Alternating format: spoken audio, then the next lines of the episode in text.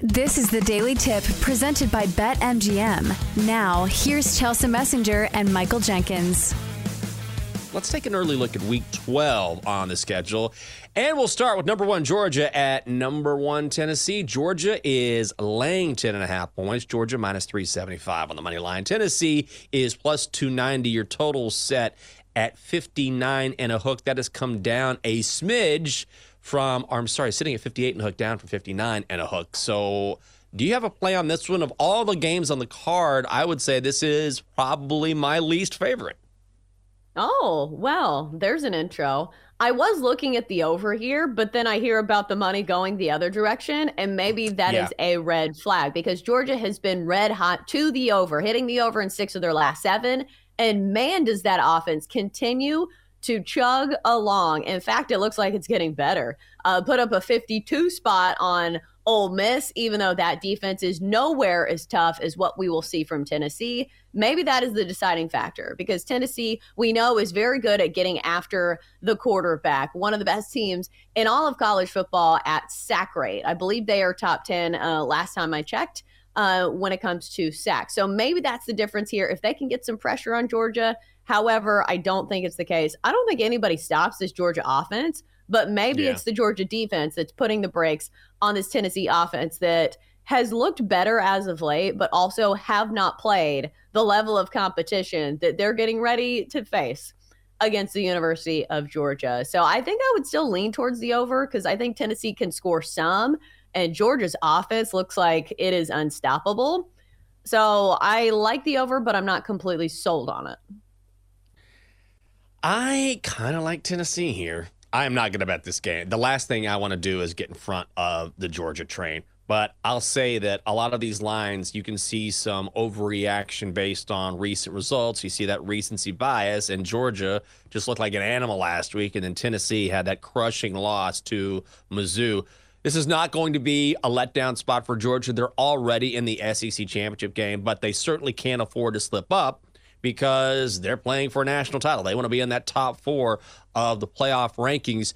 But at the same time, Tennessee is at home.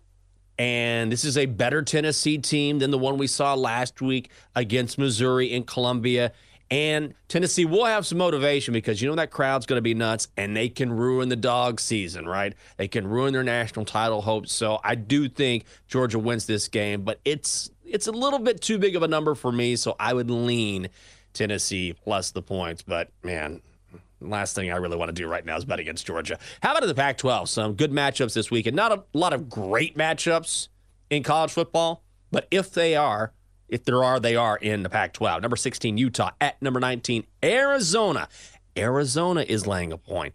Arizona is minus 110 on the money line. So is Utah. Total set at 45. What is the call here, Chelsea? Huh, I don't know. After a disgusting beat on Washington minus eight and a half this past weekend, Jenks, did you see the end of that game or the fourth quarter of that game? There was a missed field goal to cover the eight and a half. And of course, Washington missed it.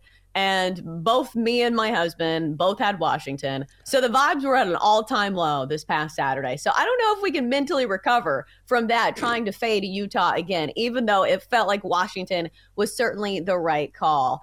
I don't know. I don't know what to do with Utah because it's a team that is down to their backup quarterbacks. Like we don't even know like which quarterback it feels like it's going to be on a daily basis, but it's a team that hangs around with some of the best teams in the Pac-12. So maybe we give them some credit here. Obviously, this would be a much easier call if it was at Utah, but I'm not so sure, especially with the short number. I'm not I don't have the greatest handle on Arizona either. Haven't watched a ton yeah. of their games. So I think I'm going to sit out this one. I like Arizona on the money line here. I don't think we're talking about Arizona, which why would we? They've been garbage for the past few seasons, but not any longer. Jedd Fisch has done a really great job in this program in year two. And when I look at Utah, I don't want to say I see a paper tiger because Utah is good with that elite defense, but who has Utah beaten this season really? They beat Florida to open the year. Florida is not that good. A UCLA team that has lost three of its last five. I think we could see Chip Kelly in his final season. And then they beat USC, and USC cannot stop anyone. If you score 90 points on USC, they'll score 89. You can beat them because they don't stop anyone. This will be a massive game for the Wildcats. When you talk about home field advantage, I feel like it plays into this handicap a little bit more because when is the last time we talked about the Wildcats? And Arizona has a, a pretty strong college football history. Certainly, they're not a blue blood, but this is going to be a huge home game for Arizona hosting a ranked Ute squad. I'll just take Arizona on the money line. Elsewhere in the Pac 12, this is what I want to talk about. Number five, Washington at number 10, Oregon State. Oregon State is laying two. Oregon State is minus 135 on the money line. Yes, Oregon is the favorite. Washington is plus 110. The total set at 63 and a half. Money is coming in on Oregon State. This open Oregon State minus one. The total has come down from 64 and a half, so down a point. I got a bad feeling about Washington here. The fact that money is coming in on Oregon State is something I do not understand at all. I don't understand this. At first blush, I would say Huskies all day long. I'm on Washington, and maybe Washington wins this game. But you know that the Oregon State crowd is going to be crazy.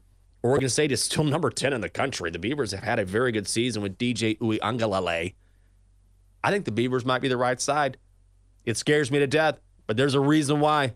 The money is coming in on the Beavers. Am I off here, Chelsea? No, I think this is one of those signals that you see in betting from time to time that has nothing to do with the matchup and everything to do with the line and the rankings. Anytime you see a team that is higher ranked as the underdog in a matchup, obviously it's a road game for Washington, but then you see the money coming on on the other side.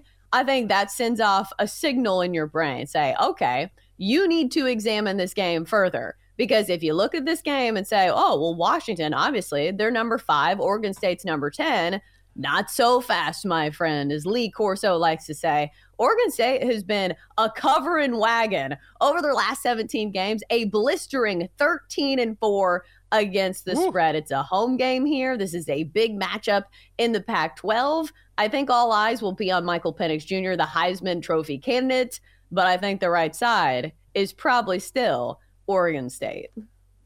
Yeah, I think so too. I I will just sit back and enjoy this game, but there is just no way I'm going to sit here and say I, I'm going to take Oregon State, even though I feel like again I think it is the right call here. It should be a hell of a football game, but that is immediately one of those lines where you think mm, something just seems a little bit off. What about the ACC? Number 11, Louisville in Miami. Louisville minus one. Louisville minus 120 on the money line. Miami is even money. Your total at BetMGM is 47 and a hook. This is another one of those, Chelsea. Same type of situation.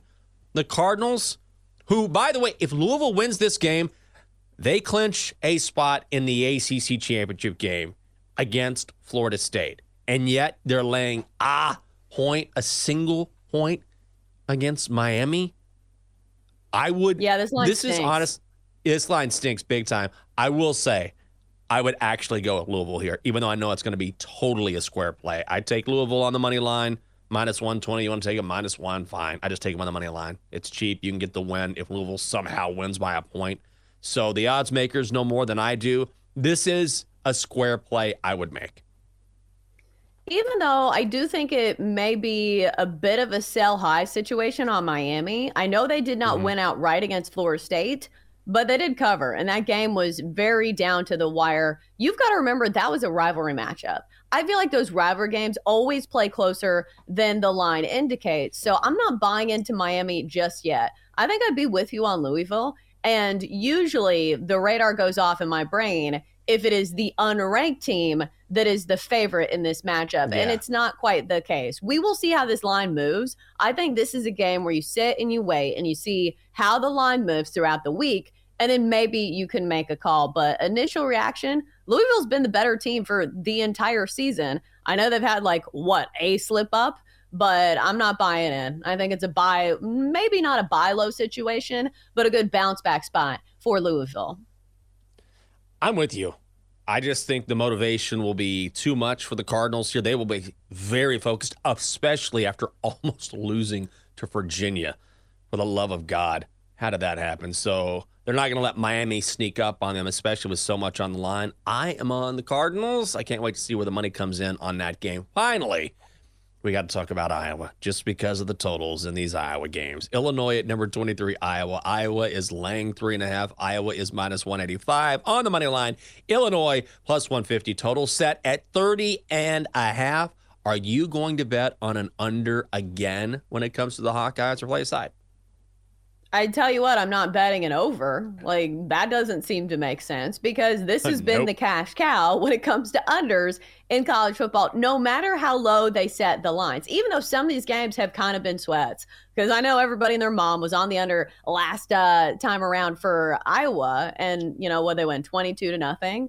So the mm-hmm. other team did not contribute at all. So eventually we will see an overhit for Iowa. Maybe it's Illinois that does it, but I don't think I'm brave enough to go against the scorching hot under trend. Five straight unders for Iowa, and all of these totals have been insanely low. So 31 and a half, it seems kind of high compared to some of these numbers we've seen. I'm going to play this down to three and then lay the field goal with Iowa as bad as their offense is, and their offense is bad, they do have one of the best secondaries in the country. I don't see Illinois moving the ball on Iowa at all. Iowa clinches the Big Ten West with a win. So this is going to be 14 3 Hawkeyes. I'm on the Hawks this week. It's going to be ugly. It's like betting the Steelers every week, but I'm on it. For more, listen to the Daily Tip presented by BetMGM. Weekday mornings from 6 to 9 Eastern on the BetQL network, the Audacy app, or wherever you get your podcasts.